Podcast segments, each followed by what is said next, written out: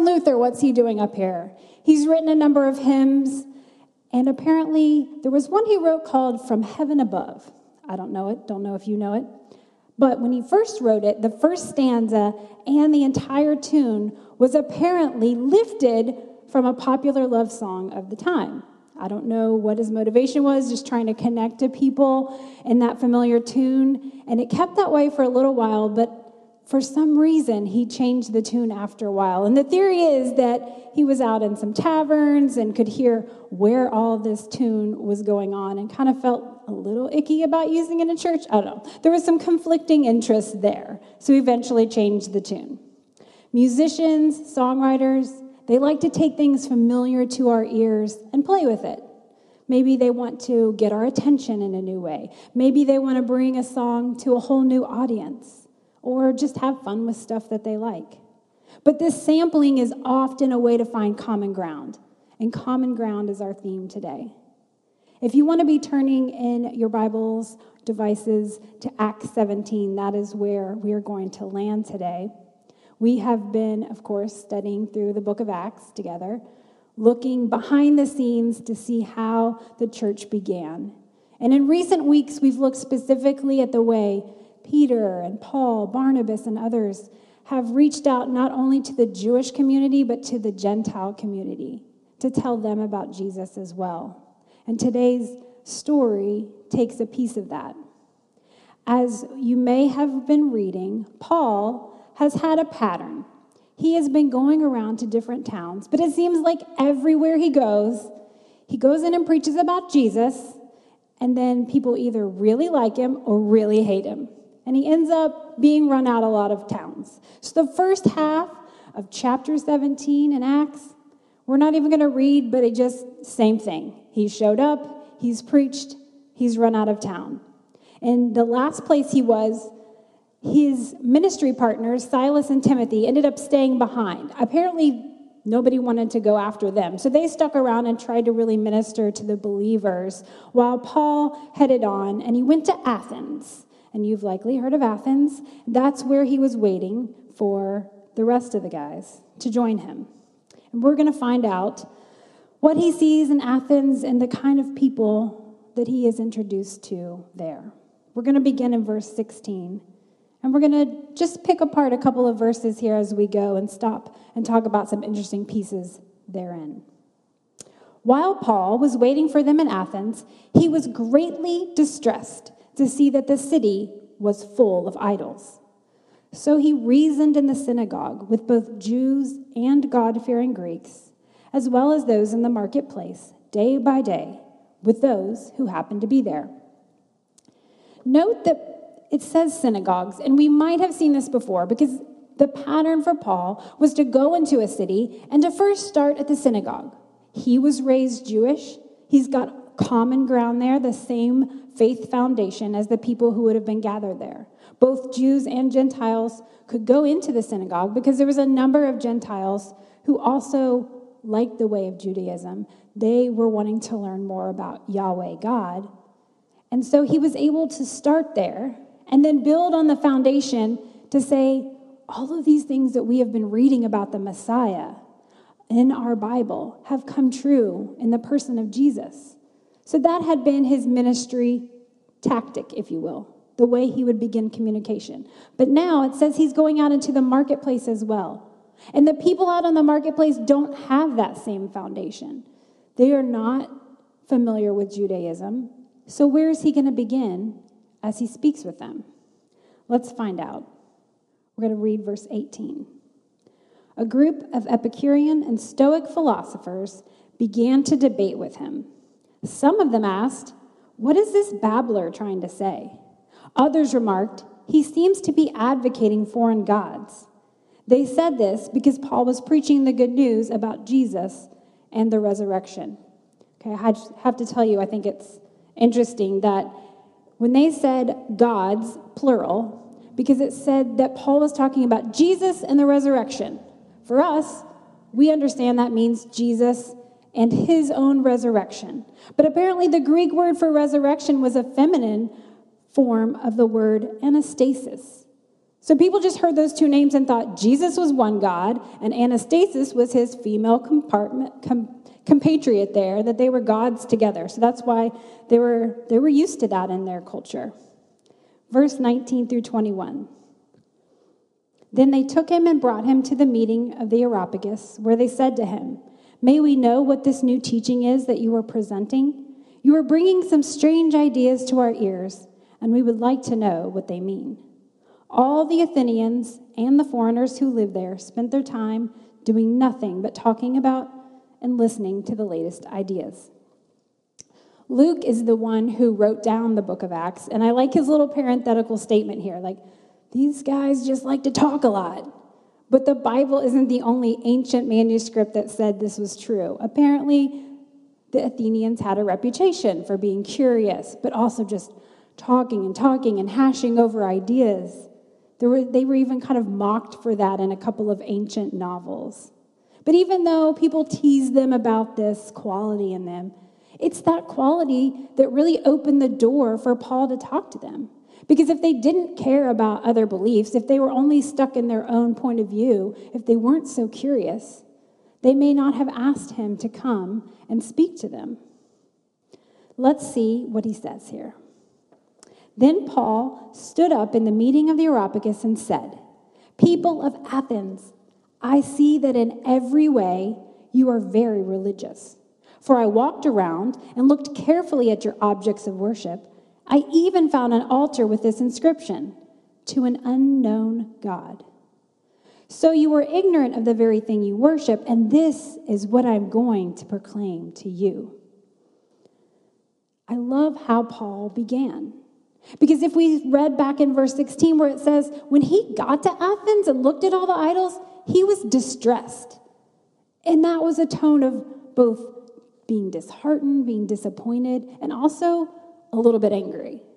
So he could have approached his chance to speak in a number of ways.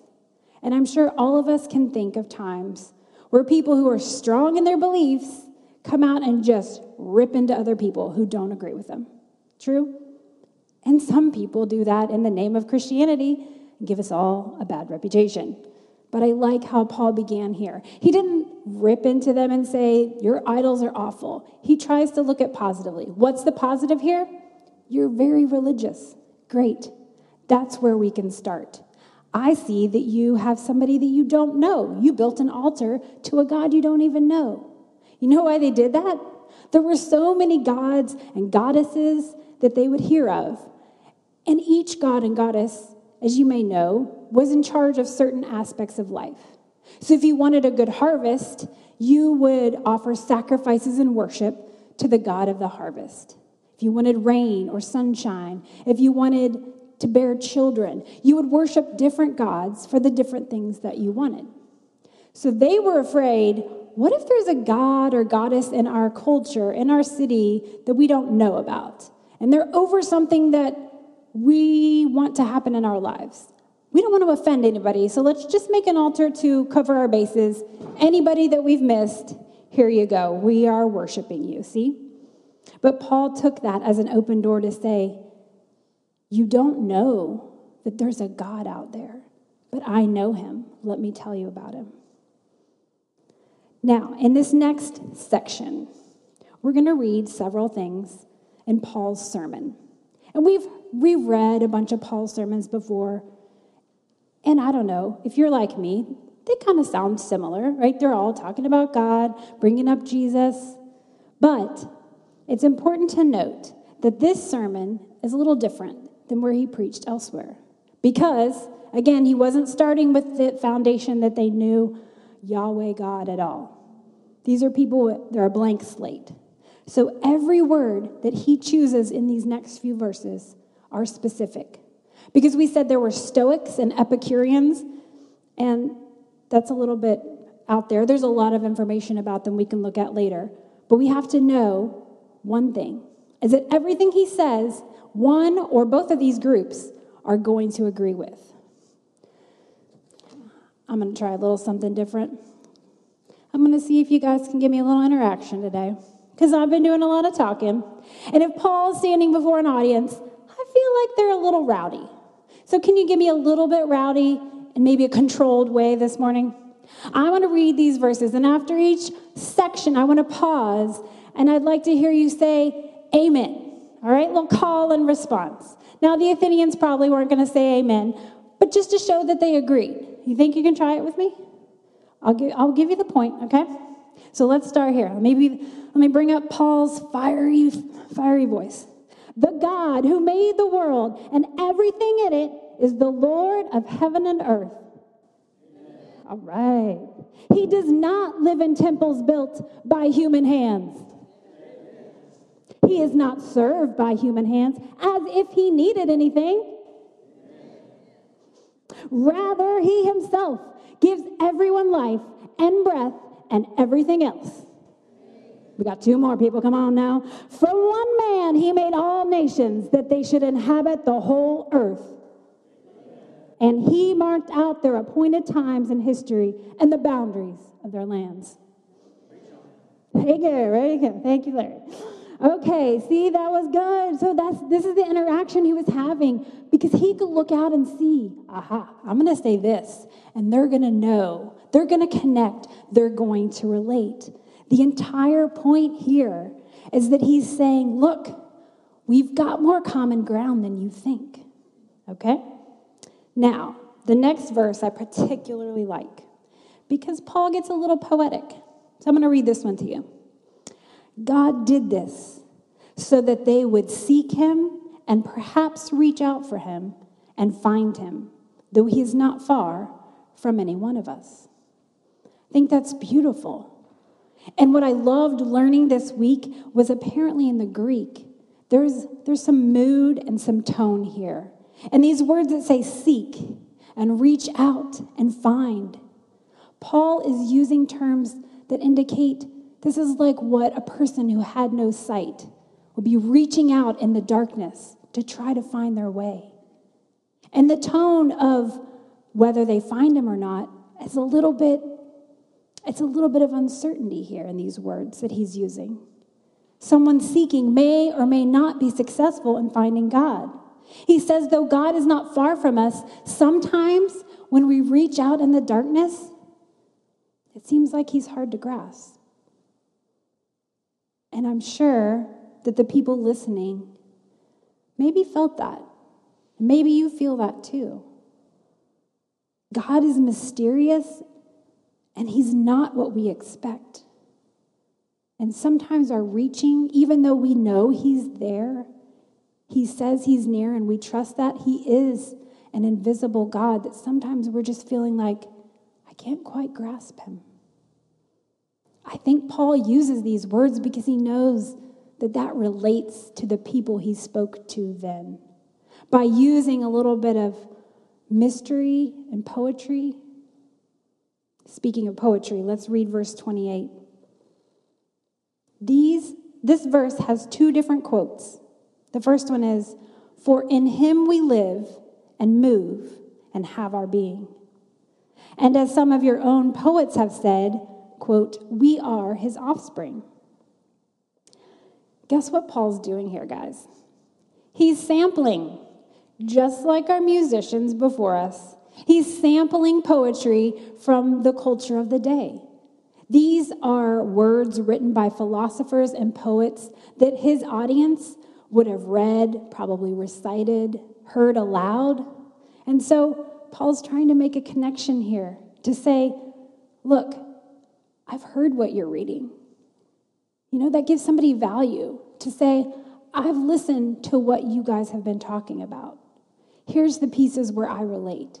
Because Paul's saying, Yes, I believe in these things about my God, about my God that I want to tell you about. And I would really love to tell you more. So, in order to find that common ground, Paul has used their own words. His goal here is to show that they've got more in common than they might think. He wants to get their trust so that they will want to listen some more. Where does he want to land this message? That's verses 29 through 31. Therefore, since we are God's offspring, Although the offspring was talking about Zeus, he switches it around and says, I'm talking about a different God. We should not think that the divine being is like gold or silver or stone, an image made by human design and skill. In the past, God overlooked such ignorance, but now he commands all people everywhere to repent. For he has set a day when he will judge the world with justice by the man he has appointed. He has given proof of this to everyone by raising him from the dead. He doesn't even say the name Jesus here, but you can, you can sense it. Paul's goal, his whole goal, because he was so distressed by their worship of idols, was to show that there is a God who isn't made out of immovable objects. He is living and moving and among us. And Paul wants to introduce that God to the people of Athens. And also, apparently, the other reason why he kept bringing up their beliefs is to show them look, you believe in a creator? I do too. You believe that gods don't really live in temples, that they're everywhere? I do too. But guess what? He said, You, by worshiping idols, you're not even living up to your own beliefs. You say you believe these things, and you're not even acting like it. And so he says, Here's a better way. You can build on what you already believe, and you can worship a God who lives and moves and cares about your life.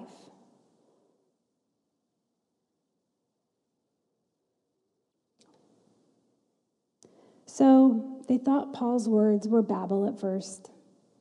And by the end, the same conclusion is drawn by some of them.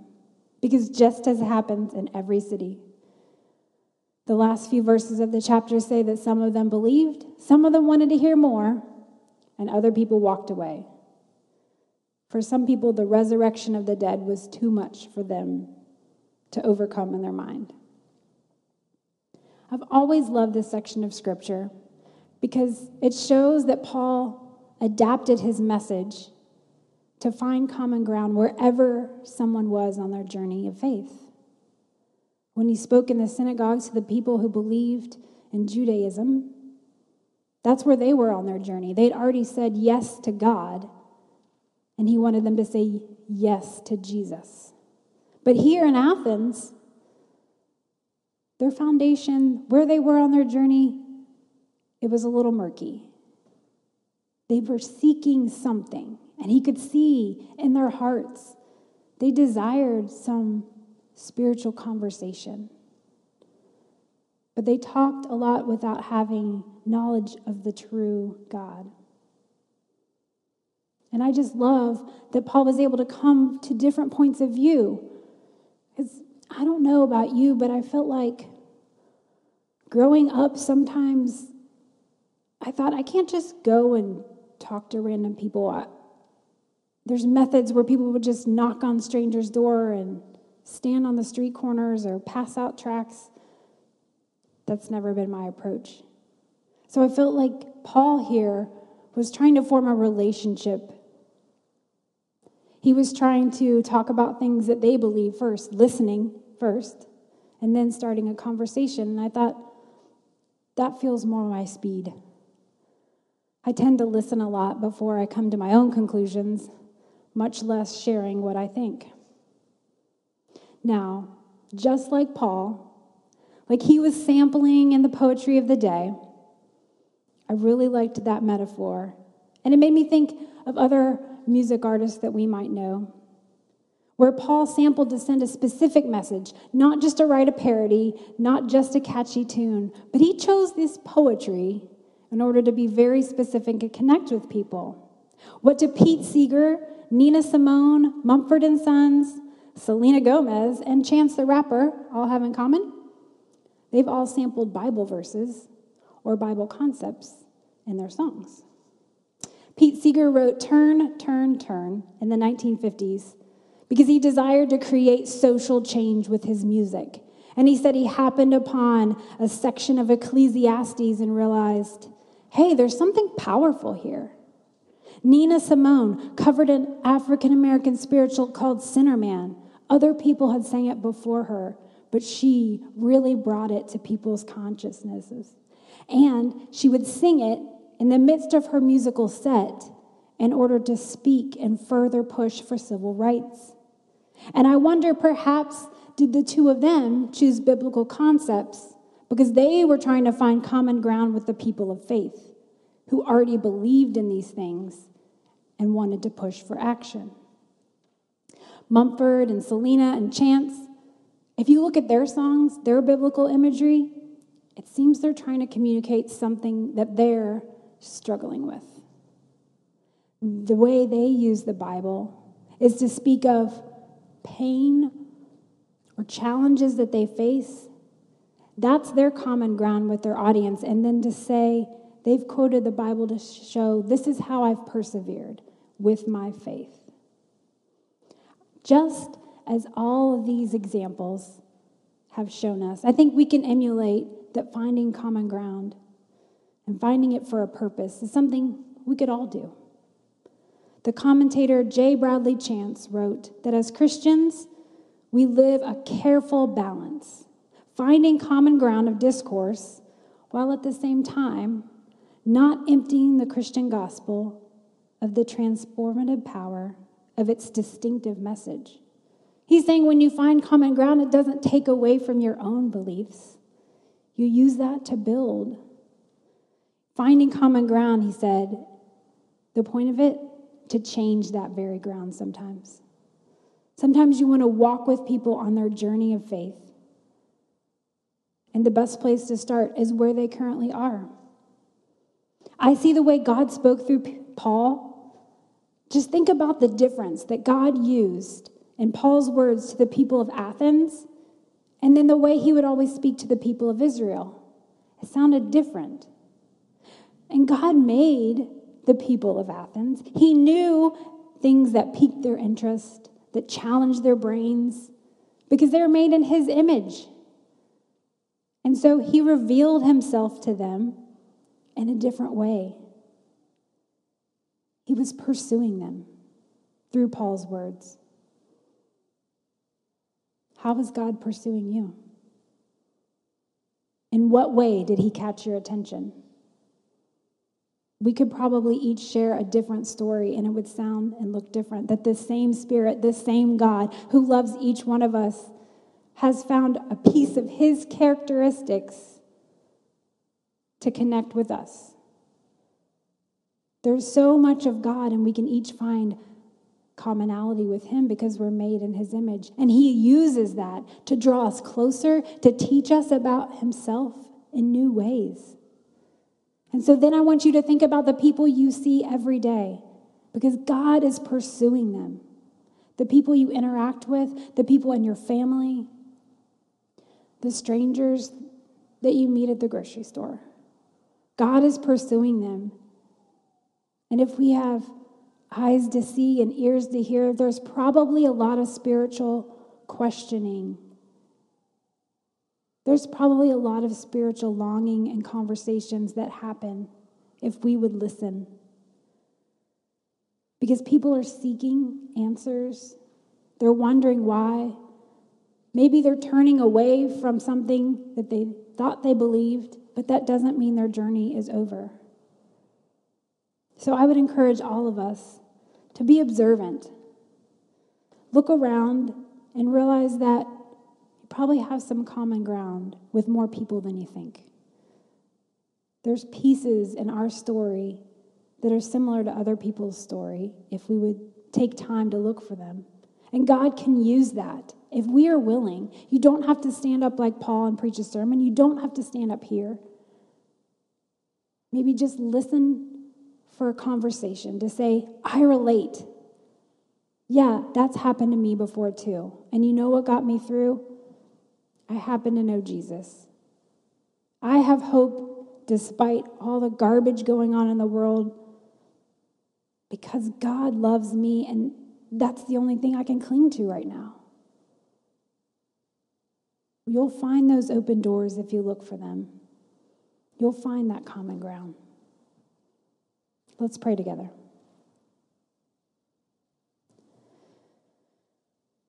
God, thank you for moving through people's voices, through people's hearts, whether you move through music and poetry, whether you move through the way the stars are aligned in the sky. People are looking and searching for you. Help us to see them, recognize them, to see the longing in their hearts, to somehow recognize when they're hurting and they don't have hope for tomorrow. God, you've placed people in our lives for a purpose. And you've given us the chance to develop relationships and find common ground with people we may never have expected to befriend. Use us. Use us, God. Speak through our words, speak through our listening ears to someone else that they might have a glimpse of your hope. We bring these things before you and thank you for the way you have pursued us.